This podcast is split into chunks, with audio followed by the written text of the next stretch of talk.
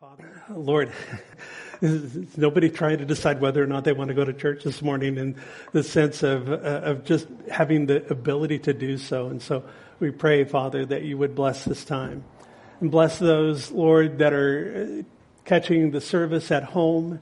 Uh, pray that you would uh, bless the, the, the gathering we have here as well. Lord, we pray for wisdom, discernment going forward. We pray for safety. We pray, Father, that you would just work your will in our lives. We pray now that as we get into your word, that you would give us ears to hear, eyes to see, hearts that understand what your will is for us individually and what your will is for us as a church. And so we commit this time to you. We pray that you, by your Holy Spirit, would do in Jesus' name. Amen. Ephesians chapter 4, as uh, if you're new with us, we studied the Word of God verse by verse, book by book, all the way through, and uh, that's just the that's the way that we see great value in doing that. You can get, as Paul says in Ephesians chapter 20 or in Acts chapter 20, when he's there with the Ephesian elders at Miletus, he says, "You know, I've not shunned to to give to you the full counsel of God," and so that's what our purpose is. Is as we go through, you're not going to get the full counsel of God in one Sunday but you will get the full counsel of God as we go through and as we as we walk through the scripture together. Here in the book of Ephesians, this uh, church in Asia Minor, Eastern Turkey is where it is now, where, where that's where this church was. Uh, large city, over a quarter of a million people. A number of house churches had sprung up. We see in the book of Acts that, uh, again, Paul planted this church on his second missionary journey, he knew that uh, when he left uh, and coming through on his third missionary journey, he knew that, that he would not see them again. The Spirit had told him that trouble awaited him when he went back to Jerusalem, and indeed, when he went back, he was arrested and all of that. But there, after having been arrested, ending up in Rome, he always wanted to go to Rome. I don't think he realized at the time that he would get a ticket to Rome in chains. And yet, he always wanted to go to Rome. And as he's there, uh, we've looked at that here. In, in, chapter 2, we looked at the fact that Paul's life was not interrupted by going to Rome in chains. It was part of God's will. It was what God did uh, to ensure that Paul would be right where he wanted him. And Paul recognized that. That's why he said, I'm a prisoner of Christ. I'm not a prisoner of Rome. I'm a prisoner of Christ. And, and so, as he did that, the Spirit then compelled him to write to these churches that he really would rather have personally visited. He loved being with the people in the churches that he had planted throughout the empire. And yet here we see that as he's in Rome, in jail, he writes four letters, this being one of them. We've been in chapter four. Last week we looked at, and I'm going to just go through the first six verses again so that we can pick up the context. Uh, you guys, if, if you know me, you know that context, I absolutely believe context is everything when you study God's Word. And it, it, we've got to stay with the context. We're going to look at the context this morning. We're going to talk about, we're going to talk about some controversial scriptures. and you might want to throw rotten fruit at me. No, you won't. But, because, because you're, you're allowed to be wrong. I'm kidding. But the point is, is that, uh, as we go through this, we're going to look at, I'm going to walk down two sides of a passage and I'm going to leave it to you to choose which one you want to go on with. Uh, and, and that's fine. It's, remember, in chapter four here, the whole theme is unity. And the last thing I want to do is divide our church over this passage about unity. That would be really weird. So we're not going to go there. However, for context, verse one, he says, I therefore, the prisoner of the Lord, beseech you we looked at that word. I beg you, please, to walk worthy of the calling with which you are called, with all lowliness and gentleness, with long suffering, bearing with one another in love, endeavoring to keep the unity of the Spirit in the bond of peace. Interesting. That's the theme. There is one body and one spirit, just as you were called in one hope of your calling, and one Lord, one faith, one baptism, one God and Father of all, who is above all and through all and in you all. So his emphasis here, uh, as we see, is unity of the Spirit.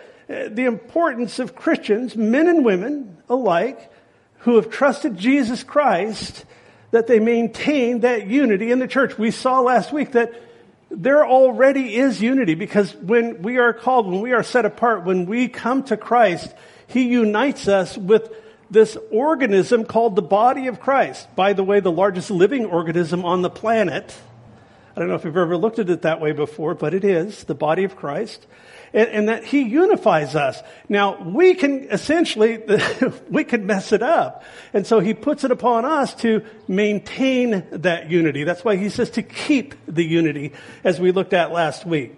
The point in all of this, and, and, and there's a good application for us, gang, is that you will always, and I mean always, always, you will always build your life around what's important to you. What do you value? It's a universal principle. That's why the essence of hypocrisy is to say, well, I think this way, or I want to talk about this thing this way, but this is what my life is about. And so what he wants for us to be is people who walk in integrity, that we're walking in unity, and that unity is birthed from the integrity, the personal integrity that we have. My life looks here the same way as it does at home. My life looks here the same way as it does at work or whatever. So uh, his point though is in verse 1 he says he says walk worthy. He urges us to continually allow our lives to demonstrate the value of this calling. And what is the calling? That we were set apart unto God. That He reached down and He touched our lives. Yes, personal responsibility, predestiny. I'm not going to go there this morning. we won't go anywhere else. But both are taught, both are true. So, yes, does He predestine? Of course He does. Does he give it to me to choose? Uh, absolutely. There's free will. So without going into a big doctrinal treatise on that, both apply. The point is, is we're going to build our lives around what we personally think is valuable to us. So when he says to walk worthy, we looked at how in verses two and three, he says, and he gives these character traits. These are values because we value our relationship with Christ. He then gives a series of values that we have as Christians. These are things that all of us can agree on are part and parcel of the Christian life. He talks about lowliness. He talks about gentleness. He talks about long suffering, patience. He talks about bearing with one another, being patient with one another. Why? Because we are so different. We are so different. Uh, I love the, I won't spend time there, but my wife and I are so different. And there are times where we kind of look at each other and shake our heads and go, somehow it works. we just, yeah, we don't figure it. It's got to be love because we're way different. We have different thoughts, different ideals, different ideas about things. And yet he, we do agree that as children of the King, that we walk eh, eh, and we esteem one another as more important than ourselves. That he talks about this endeavoring to keep uh, the unity of the Spirit in the bond of peace. That's the point. So these are marks of a true Christian. Uh, they're attitudes of the heart, and they're things that as we grow, none of us has arrived in perfect measure in these things. This is a lifelong endeavor. This thing, it is a walk. That's why he uses that word. It, it, implies activity. It implies participation. It implies something that I supply. He says, walk worthy. And we know that it's not about our earning worth before God. That's not what he's saying in that. We looked at that last week. Won't belabor it much this morning, but it's about recognizing his worth in our lives.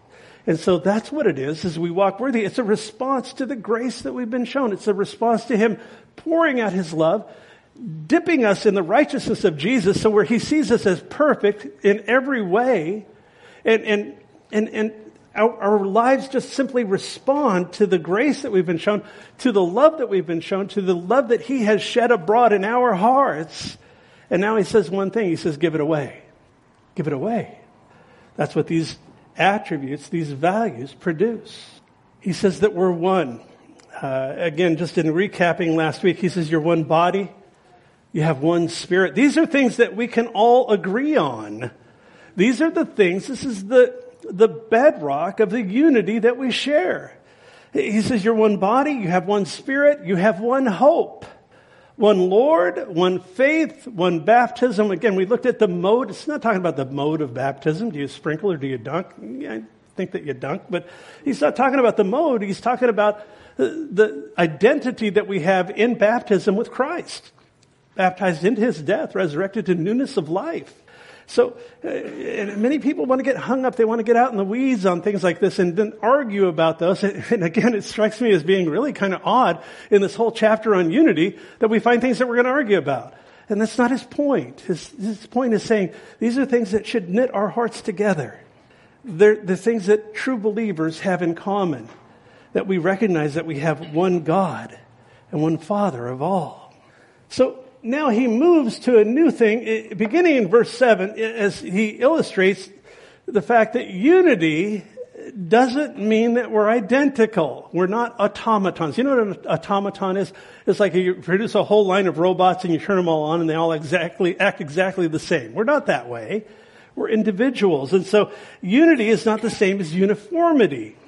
Don't confuse those. And I'm, I'm going to say this as a pretext to what, when we actually get into to verse 7 here. Unity and uniformity are really, they're quite different. We can have unity but have wide margins. We talked about that last week. For our differences. Expecting uniformity is a slippery slope in the church. Churches divide. Churches fall apart because people get this wrong because people get this confused in their own hearts and minds. Uh, here's, here's just a, a, some things that just came into my mind. I, this is not an exhaustive list. Uh, things that, that people get upset about with other Christians. Uh, how about tattoos and body piercings? There you go. Uh, have you ever heard somebody mutter something under their breath when the guy that's all tatted up walks in? And that hasn't happened here, but I've seen it. People get, they get upset about that. It's like, oh, I gotta be a Christian, dress like No, no, no, no. Here's one. How about wearing hats in church? I've known people that have been upset about that. Some of us have, yeah, and, and it's great. If that's our own conviction, keep it. But keep it there. What about the style and volume of Christian music? For some, it's too loud. For some, it's too low. For some, it's the wrong kind. How could you listen to that and be a Christian? My son, he loves to tell me about his favorite worship music, and, and he's in his early 40s, but he still has a whole different idea of worship music than I do. And I have a whole different idea of worship music than somebody that's 95 years old does. We can have unity and not have uniformity. Style of dress. except, And the only exception I would make here, I don't, you know, we don't have a dress code here. Well, we do. Wear clothes. This is not a clothing optional church. Thank you very much. But the point is, is that we don't, we don't have a dress code on purpose. If you want to wear a suit, wonderful. If you want to wear flip flops and cutoffs, I don't care. And I don't think anybody else does either. The point is, we can be different. We can have room for one another's differences. Uh, uh you know, I remember as a young Christian that I really loved listening to this guy on the radio. He was a fabulous Bible teacher. And then I saw him on television. And you want to know something? He was wearing a robe. and I was scandalized. I was like, I'm not, I don't know if I can receive from this guy. I didn't know he wore a robe. All those things that he's been teaching me, the Holy Spirit's been driving into my heart. And I, I got hung up on that.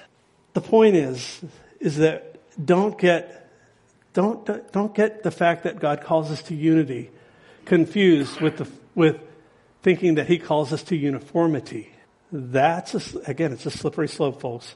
And we, and very often when people are untaught, they don't really discern the difference and it causes trouble. Okay, we're going to read through. I'm going to go through verses 7 through 12 here, and then we're going to come back and uh, unpack it. Mainly verses 7 through 10. We're going to actually look at through 12 as we go along. But um, uh, we're going. This is part one uh, of the giver and the gifts. That's the title of this message. And uh, this part, the part one, we're going to look at the giver. Next week, we'll look at the gifts. Uh, we're going to touch on the gifts today. We're going to talk about gifts a lot, actually, but we're really, the focus is going to be on Jesus as the giver of gifts. And so he says, but to each one, grace was given, in verse 7, according to the measure of Christ's gift. Therefore, he says, when he ascended on high, he led captivity captive and he gave gifts to men. Now this, he says in parentheses here, he says, now this, he ascended. What does it mean but that he first also descended into the lower parts of the earth? He who descended is also the one who ascended far above all the heavens that he might fill all things. And he himself gave some to be apostles, some prophets, some evangelists, and some pastors and teachers for the equipping of the saints for the work of the ministry, for the edifying of the body of Christ. This is a fascinating text, gang. Uh, people have different opinions on, on some of this, and we're going to talk about that to an extent. Uh, and I'm going to do my best to give you solid interpretation as to what this means. We're into interpretation, all right? There are, there are solid interpretations on a couple of this. Actually, there's two main ones, and we're going to look at both of those.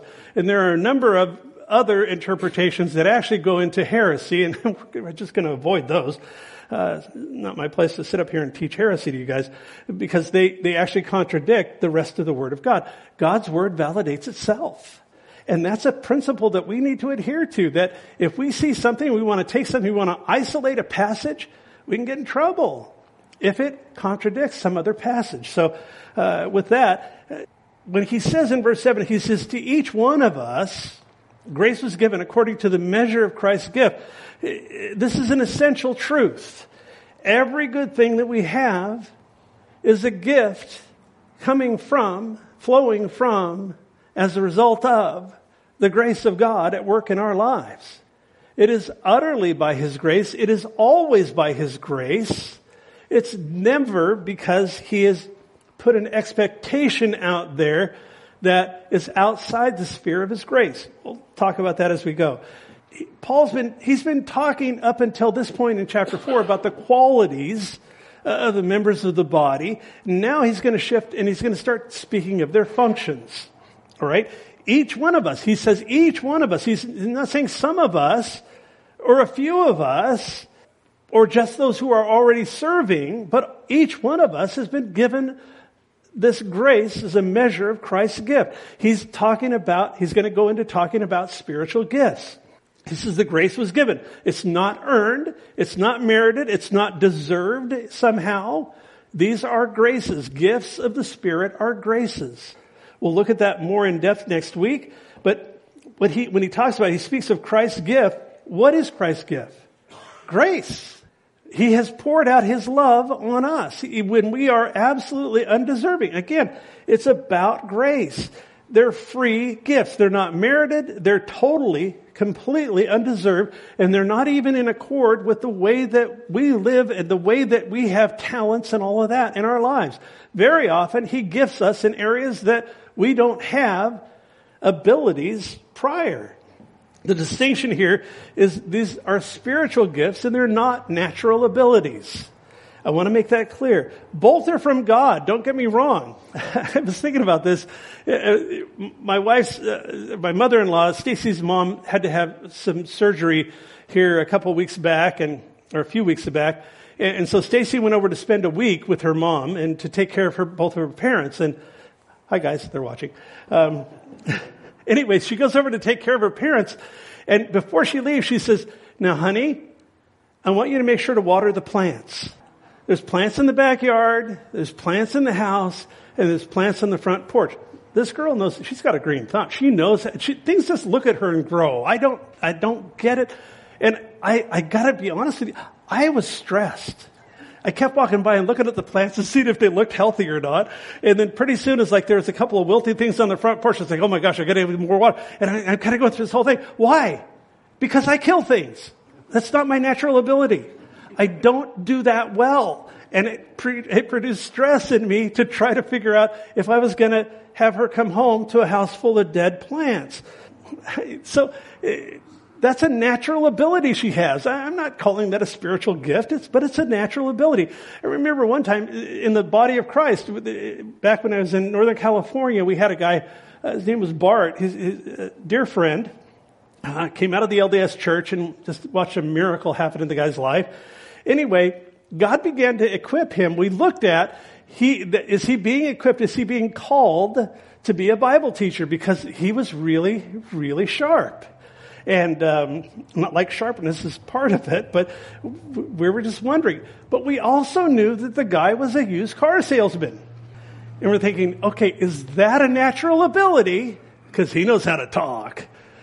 sold my son a car. Uh, but is that a natural ability or is God developing the gift of teaching? And, and we wondered about that. And as time went on, God confirmed that he was indeed calling this guy to teach. And he's a wonderful teacher and a wonderful brother.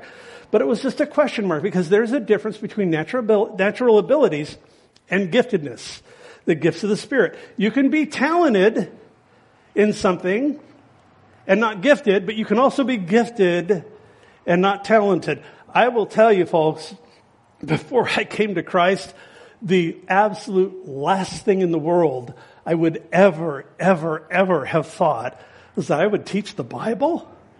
It's like, how odd. That is so not me. That is like, you know, I was a businessman. I just loved being in the game. I loved doing all the stuff. I, and I was an artist and did, you know, those were my natural abilities. I, I liked doing all that stuff. And it's like, teach the Bible. But after I got saved, after I came to the Lord, I began to like just a few weeks in, I began to kind of take apart the preacher's message and think, oh, well, I like the way that fits together. And, oh, that was a good point. And I began to identify he's making points. He's doing this. There's a pattern to what he's doing and, and all of this stuff. And, and then a, a few years went by and I was involved in a home fellowship group and uh, I started speaking and teaching at this thing and I didn't know much about anything, little, maybe less than I do now, but the point is, is that I started speaking and people started listening and I began to realize and, and people would say, gee, you know, could you come and speak here? And I'm, yeah, I guess. You know, I'm just, just John. But it was God forming that gift, the gift of teaching in me. It was something that wasn't a natural ability, but it was something that God called me to do and He equipped me to do it. So when we look at the gifts of the Spirit, as we look at them, there, there, are three main places in the New Testament. There's here in Ephesians chapter 4, and then there's Romans chapter 12. There's a lot of stuff there. But the primary places, and we're not going to spend time there today, we'll probably look at it next week, is in 1 Corinthians chapters 12 through 14, Paul does a very exhaustive uh, a bit of work there on the gifts of the Spirit, on what spiritual giftedness is, and what it's not. Uh, interesting, when we look at God equipping us, uh, it reminded me when we were in Hebrews, we looked at this not too many months ago. In Hebrews 13, 21, Paul says, May God make you complete in every good work to do his will, working in you what is well pleasing in his sight through Jesus Christ. God equips the called. When he calls people, he is the one who works in us and equips us to do His will. The point is that God gives each believer at least one gift. If you don't know what those are, that's fine. We'll get there. But it's really important that we understand that, that each of us has a part. He's talking about each one. So when we look at it uh, as spiritual gifts, the definition of a spiritual gift is that it's a God-given ability to serve God and other Christians in such a way that Christ is glorified and believers are edified. Okay? Both sides to that. We're doing it for the glory of God. We're never doing it for vainglory. The last thing I want to do is do what I'm doing to be seen or to start thinking I'm all that and more. That's ridiculous. But I want it to be for Him to be glorified and for the church to be built up. That's what edified means. And so when we look at spiritual gifts, those two things should be at work in any aspect of spiritual giftedness. And it doesn't matter if you're mopping floors. I did, I mopped a lot of floors for the Lord in my years as a Christian. It doesn't matter if you're doing that. By the way, ladies, the place looks great. This is free. Uh, not in my notes. But uh, we came in here while the place was closed down. Uh, my wife had she had the wisdom to cover everything with sheets. And I remember Brian uh, up in the sound booth was talking one day. He said, "Man, I walked in here and it was like this. This is just depressing. It's like the church is in storage." And it was. I mean, when the place was closed and you'd walk in and they had had some construction work going over in the corner and there was dust all over everything and just this layer of dust everywhere and and everything covered. It was, man, I'll tell you, it was depressing. And so we put a call out, again, asking for people that want to serve. Do, do you want to come in and, and help clean up the church? We actually had more offers for help than we had needs for help, for, for the work to be done. And ladies, it looks great. It looks wonderful. I walked in here the other day alone and I just sat up in the balcony and prayed and kind of looked out over everything and, and I just thought, this place is starting to look loved again because it didn't for, for months. So spiritual gifts. Is God glorified in what you're doing to serve the Lord? Are other people built up? That's just a good barometer. In 1 Peter chapter 4, Peter says this. He says, as each one has received, each one, again, not some of you, as each one has received a gift, minister it to one another. Build one another up. As good stewards of the manifold grace, there's that term again, of God. These are graces. The word gift, and we'll look at it next week, the literally, the word is charis, and it's the same word as we get for that, that the same word for grace, I got messed up. The same word for grace, when Paul says grace and peace to you in his letters, it's charis and shalom, it's the same word for spiritual gift.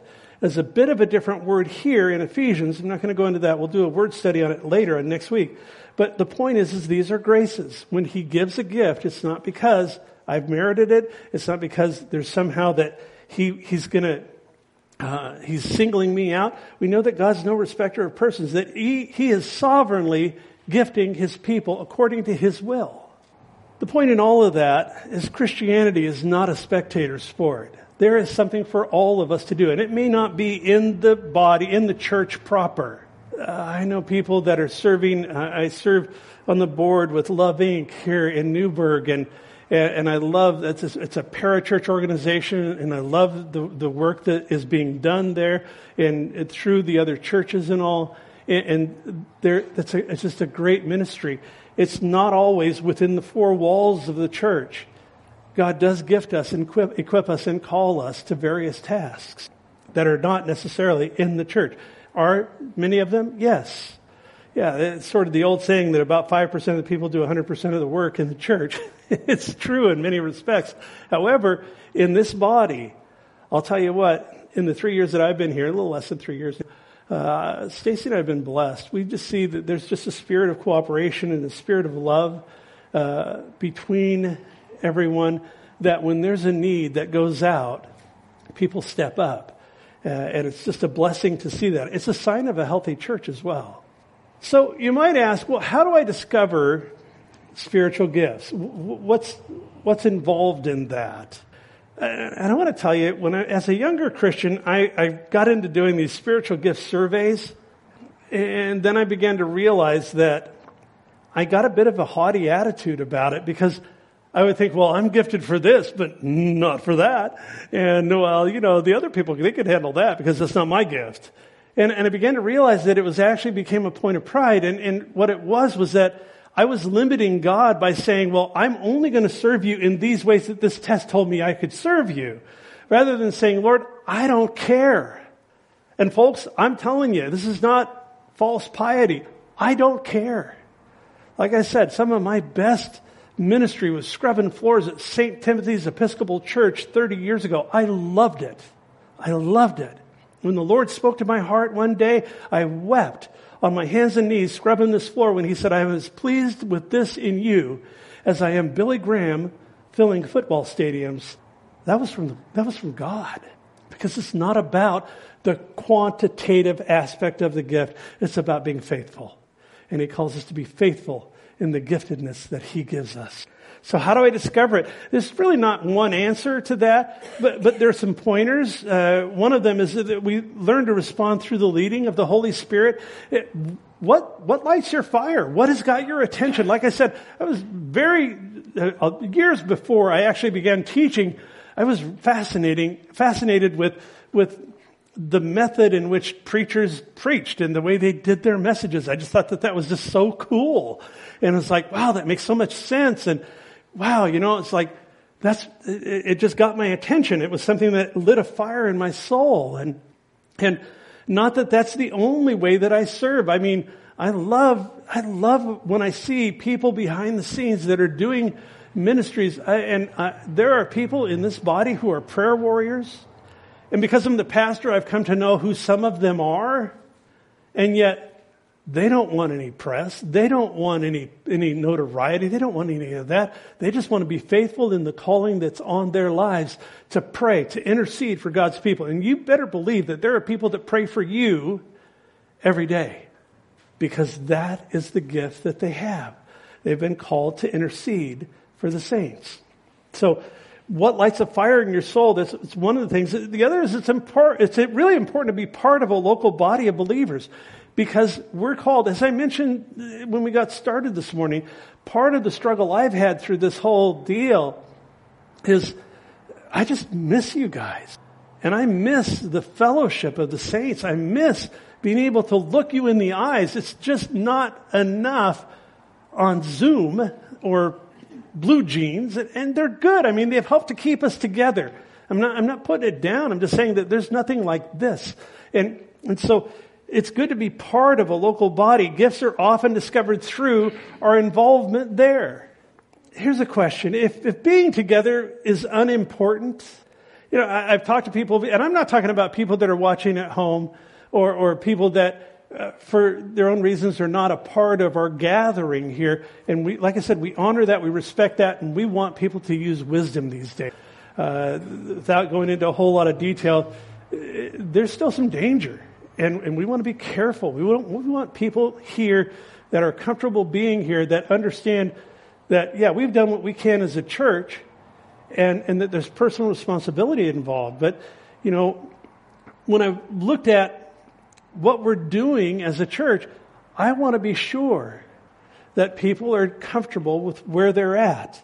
Uh, but if being together is unimportant, why does the Bible place such emphasis on unity? It's a good, it's a good question. And again, I understand people are at home and all of that. We are still one body, whether people are part of the body now for necessity to, I know that that's not the first choice, but we're still one. We still want to strive for unity. Verse 8, therefore he says, when he ascended on high, he led captivity captive and he gave gifts to men. So Paul is quoting here Psalm 68 verse 18, and here's what it says. It says, You've ascended on high, and you've led captivity captive, and you've received gifts among men, even from the rebellious, that the Lord God might dwell there. So Paul is loosely quoting Psalm 68, and, and then he, in verses 9 and 10, he makes a parenthetical statement. He, this is sort of a parenthesis. It's to clarify or to add on to, tag on to what he's saying. He says, now this, he ascended, what does he mean but that he also first descended into the lower parts of the earth? He who descended is also the one who ascended far above all the heavens that he might fill all things. Question. And this is the, this is the text that, uh, that I, I shared with you when we got started that we're gonna, we're gonna run down two roads on this. Question. Did Jesus go to hell between the crucifixion and the resurrection? No. Yes. Bear with me. Before you before you think, ah, I don't know about this church, um, bear with me. And because we've got to define terms here. We've got to understand what's being said. And, and what is Paul getting at with this statement? Because we're going to look at that too. There's a clear distinction between Hades, the abode of the dead, and hell, the lake of fire, that place where Jesus said would be weeping and gnashing of teeth, Gehenna, Eh, which was also, Gehenna was the name of the, the, in the valley of Gehenna, there, just off the city of David, there's a, there's a valley. It was the valley of Hinnom in the Old Testament. Eh, and that was the dump. It was where they took all of the refuse. It's where they took actually the bodies and, and they would sprinkle them with sulfur because that would help them to burn. And, and it was, it was always a smoking heap down there. But when Jesus talked about Gehenna, he wasn't talking about the dump. He was using it allegorically for some place that you don't ever want to be. So Revelation chapter 20 makes this distinction. It talks about the lake of fire or the place of eternal torment, hell. Uh, it also talks about Hades, the abode of the dead. The, the point is that Jesus didn't go to the place of eternal torment. There is some really bad doctrine out there, guys, a lot of it's being peddled by, like the New Apostolic Reformation, all this goofy stuff that, that, that says that Jesus had to go down and either suffer in hell to kind of complete the deal, or that he went down and he preached in hell to give him one more chance. Hog wash. That's, that's a Greek word.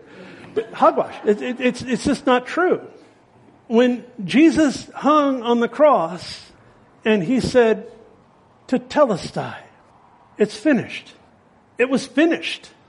He didn't say it's finished except I still got a little work to do. No. So why does the Apostles' Creed say that he descended into hell? I mean, the venerable Apostles' Creed. Did you know that that line was added to the Apostles' Creed in the fourth century? And the Apostles' Creed didn't start out as a creed from the apostles. It started out as a baptismal thing that you would acknowledge before you got baptized. I'm not putting it down. I'm just saying that that was added, that was tagged on. Whether it's true or not, again, we're going to look at this. The, the terminology in the New Testament uh, is Sheol, Hades, which is Old Testament for, for the abode of the dead, Hades, the New Testament equivalent, hell, Gehenna, the lake of fire, paradise, Abraham's bosom. All of those terms are used for the afterlife, for what happens after this life. And there's, there's great clarification that can be had. I want to start with paradise because it's not part of our text, so it's safe. But paradise is synonymous with heaven. There are three places. I'm not going to go to them.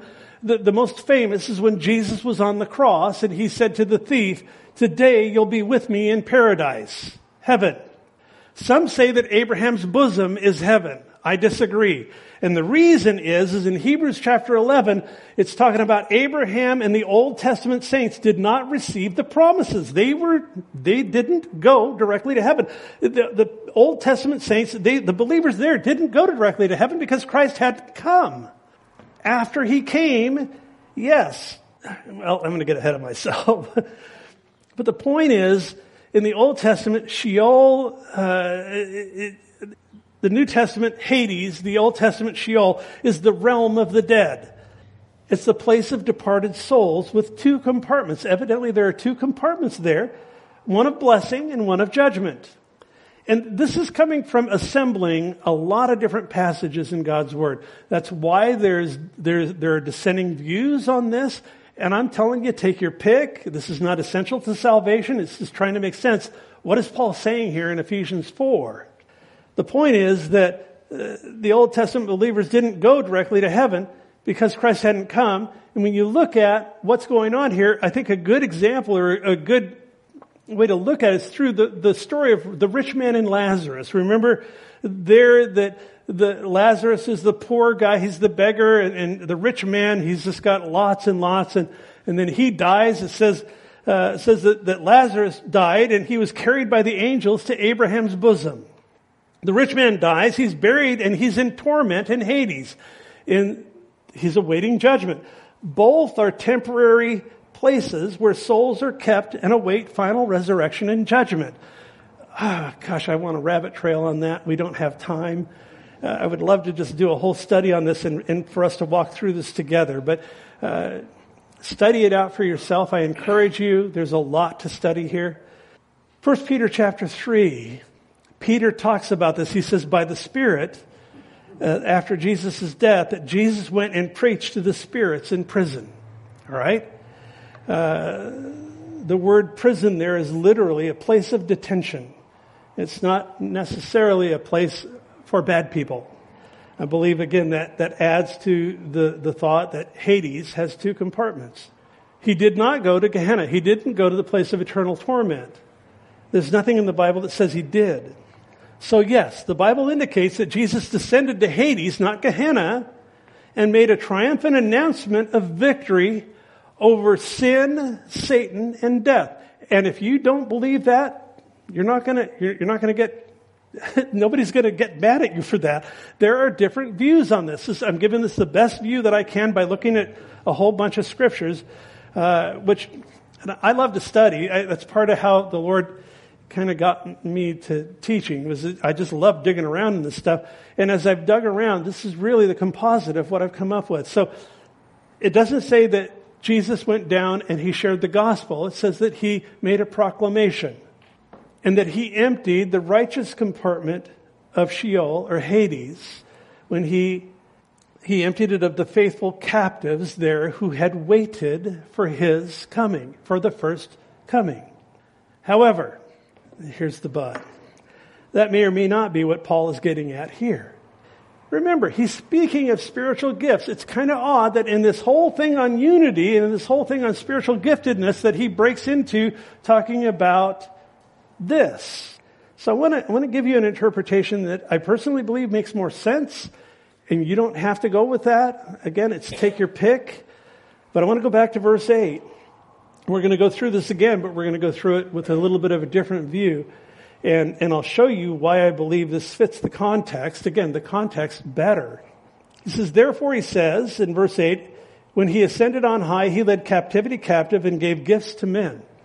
To make his point about Christ being the giver of gifts, Paul quotes with a very significant difference from Psalm 68, 18. I'll read it again. Psalm 68:18, you have ascended on high, you have led captivity captive, you've received gifts among men, even from the rebellious, that the Lord God might dwell there. This psalm describes a king's conquering return. Take the time to study out Psalm 68 on, on your own, but uh, again, paying attention to the context of that psalm, he's talking about a, king and, and, his conquering return. He ascends on high. That's to say that he climbs the steep road of Mount Zion into the streets of Jerusalem, of the holy city. That's what he's talking about. That's what David is talking about there. He brings in his captive band of prisoners. That is to say, he marches through the streets with his prisoners in chains behind him to demonstrate his conquering power. Now comes the difference. The psalm speaks of, speaks next uh, about the conqueror receiving gifts.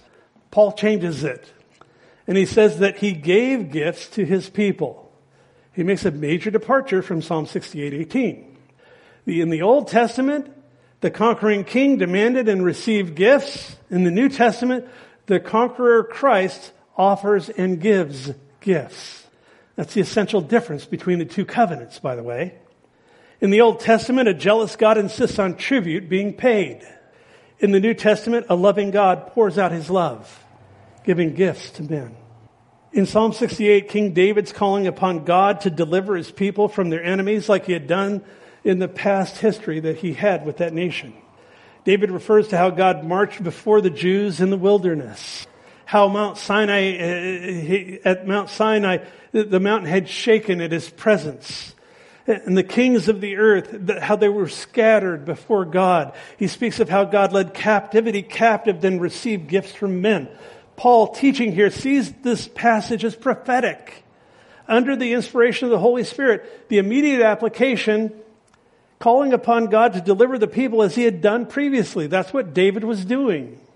Paul sees a future application of this psalm. And verses 9 and 10 are the application of what he sees as prophetic in Psalm 68, 18. That's where he says, now this, he ascended. What does it mean? But that he also first descended into the lower parts of the earth. He who descended is also the one who ascended far above all the heavens that he might fill all things.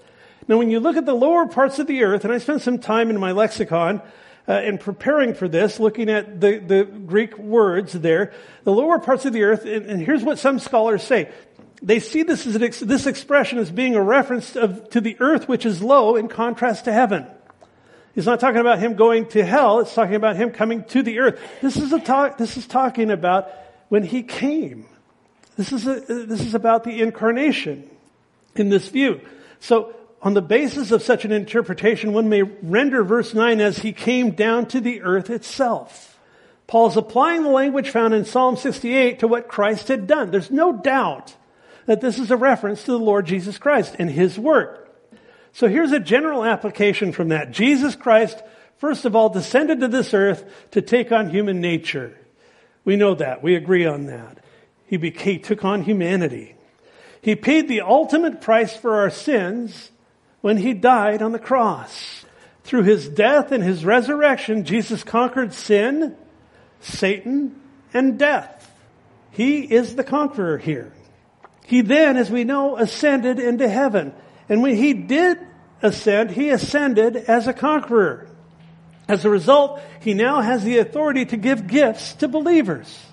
He does so through the authority of the Holy Spirit. While on earth, Jesus in his humanity was located. In other words, he was bound to time and space. Now, in heaven, he's no longer bound because the Holy Spirit has been given. These are called gifts of the Spirit.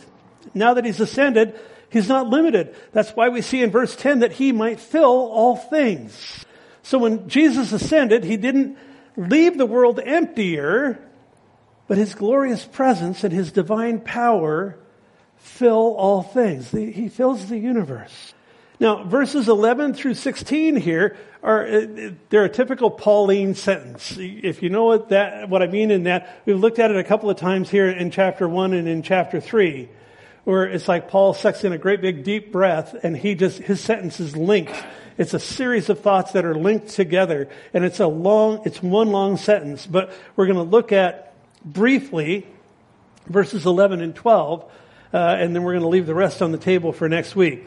It says that he himself gave some to be apostles, some prophets, some evangelists, and some pastors and teachers for the equipping of the saints, for the work of ministry, for the edifying of the body of Christ. So when he says he himself gave some to be apostles, when he himself, when he ascended, now having taken up the powers as God, he, when he came to earth, when, in the incarnation, we know that he remained fully God and fully man, 100% both. He didn't lay aside his deity to come to earth. He did lay aside some of his powers. See, he emptied himself, taking the form of a man. We're told that. Having resumed all of his powers as God, the, the ones that he had laid aside. Again, not his deity. He never laid that aside. But now being in a place where he fills all things, he has the authority to gift his people with these graces. People that belong to him now can experience this supernatural empowering and gifting and things that he imparts to us based on who he is, not based on who we are. There's one qualification. Are you a member of the body? Are you part of his body? Because he does this, he calls some to be apostles and prophets and evangelists and pastors and teachers interesting. The pastors and teachers, we'll look at it next week. We're going to look at these in depth next week and some other passages as well. But it's actually one word. It's pastor hyphen teacher. Uh, I love the way that this is laid out because it's one thing to be a teacher, but the word pastor here is the word poimen. And the word poimen in Greek is the one that Jesus uses with Peter when he's there at the, the, shore of the Sea of Galilee. He made breakfast for the guys. They were out in the boat. They fished all night, caught nothing. And Jesus said, how's the fishing going? And they uh, all of a sudden had more fish than they knew what to do with. They got to shore. And when Jesus was restoring Peter, because this is after his denial, he says, Peter, do you love me? Peter said, Yeah, Lord, you know I love you. And, and the word play with the word love there is significant phileo and agape. We're not going to go there. But he says, Do you love me? And, and he said, Yes, Lord, you know I love you. He said, Feed my sheep. All right. Peter, do you love me? Yes, Lord, you know. He said, Tend my lambs. Both sides in that. He uses the word poimen. He uses the word shepherd. What does a shepherd do? He feeds and he tends. And, and, and the same word is used there that Paul uses here for pastors. It's not about some hierarchical thing. You guys know, if you know anything about me and the way our church is organized, this is not about a hierarchy. Is there positional authority? Yes.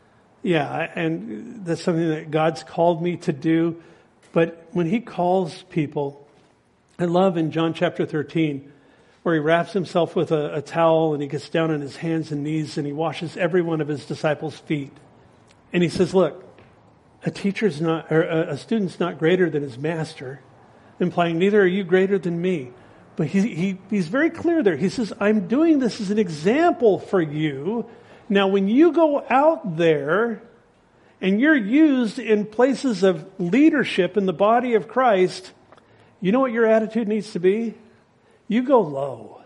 And we're called, folks, to be greatest in the kingdom is to be servant of all. We are called to go low. I am very, very committed to that. And, and yeah, do I always get it right? No. Uh, sometimes I'm a bozo like anybody else. But you know what? The attitude of my heart, the overriding desire of my heart is that we have a culture here of esteeming one another as more important than ourselves. That's unity. Again, he, this is all in the greater context of unity. It's in the greater context of what it is to be a servant of the king. And as we understand and we connect with what God's will for us is in this, it's not necessarily a specific set of giftings that I need to get drilled down on now, but I need to understand that we are, we're united in the things where we understand and we agree in the major aspects of Christianity, and we can be very different.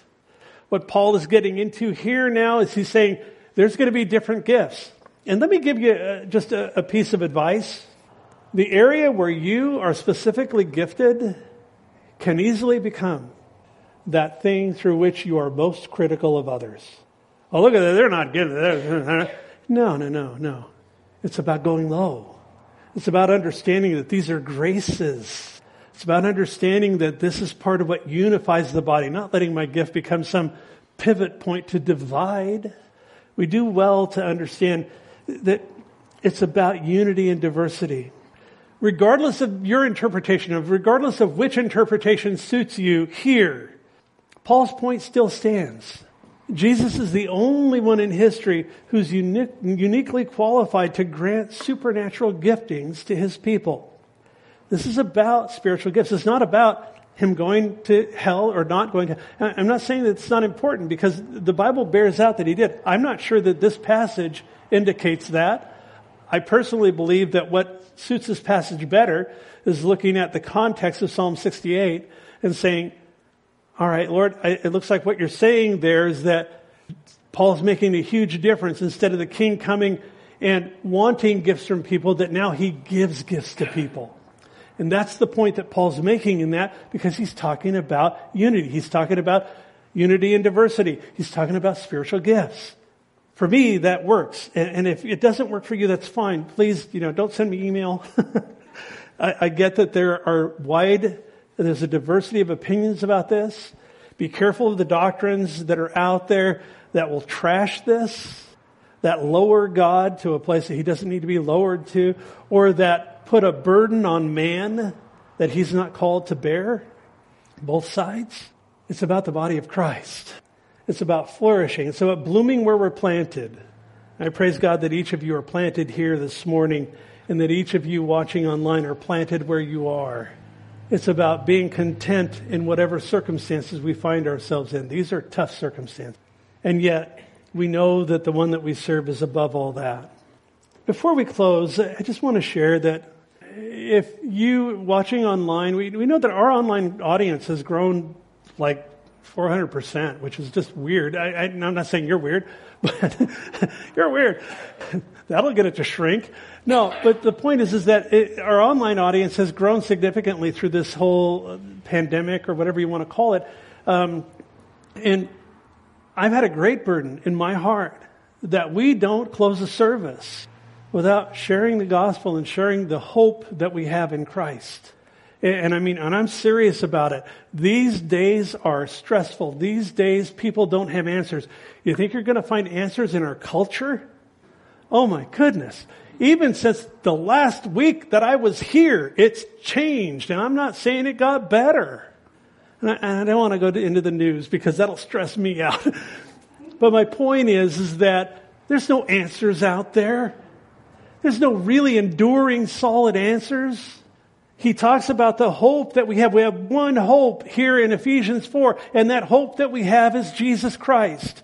And if you don't know Him this morning, you can fix that. You can have a life that's worth living. You can have the hope that we have as His children, as His people. And what it simply is, is coming to a place of acknowledging that you've lived your life away from God. That you know that there's an emptiness inside that somehow you sense that only He can fill. It has to do with repenting of sin, with turning from your sin, of saying, you know what, my life doesn't work, and I've had a hand in that. And I'm turning from my old life, and I'm embracing Jesus. I'm letting the weight of my life down on Jesus Christ, knowing that He will take, and I guarantee you folks, He will take that broken, dented up, messed up life, that He will move in. No, it's not about getting your life together, about getting yourself cleaned up and then coming. That doesn't work. It's about come as you are, and He will take that life. If you have, if you have a heart that's simply willing to say, Lord, Lord, I want you to be Lord in my life, that He'll do it. So if that's you this morning, online or, or here, uh, I know many of you here, and yet I also know that these are serious days. These are not days where you want a question mark over your life spiritually. Give your life to Christ. Give Him your heart. Ask Him to come in. Turn from the old life. Embrace Him. Father, we want to thank you this morning for your word. God, you are just so amazing. Lord, I, I don't know which, which road to go down with this particular interpretation, yet I know that you're, and, and that you did empty that abode of the dead for the righteous, that you led high a host of captives. Also believe here, Lord, that, that, that you inspired the apostle to write these things to demonstrate that you have the power and the authority to give gifts to men and to women. So, Father, I pray for each of us, Lord, that you would work in us, that we would be able to see your hand in our lives in such measure that it's unmistakable. I thank you, Lord, that you've called us. I thank you, Lord, that you are the equiper and that you want to equip us both for your glory and for the building up of your church. We thank you, Lord. I thank you, Lord, that we could gather this morning. What a privilege it is to be with your people. I thank you, Lord, for those that have chosen to remain online and pray, Father, that you would reach each one, that you would minister your love, your truth, your grace with each one. We praise you this morning. We thank you for this time. We thank you for your word, divinely inspired, relevant today, as much so as it was 2,000 years ago. What a miraculous thing that is, Lord. And it's all by the power of your Holy Spirit. We acknowledge that. And it's in the name of Jesus we pray. And all God's people said, Amen. I've been waiting to hear that for a while.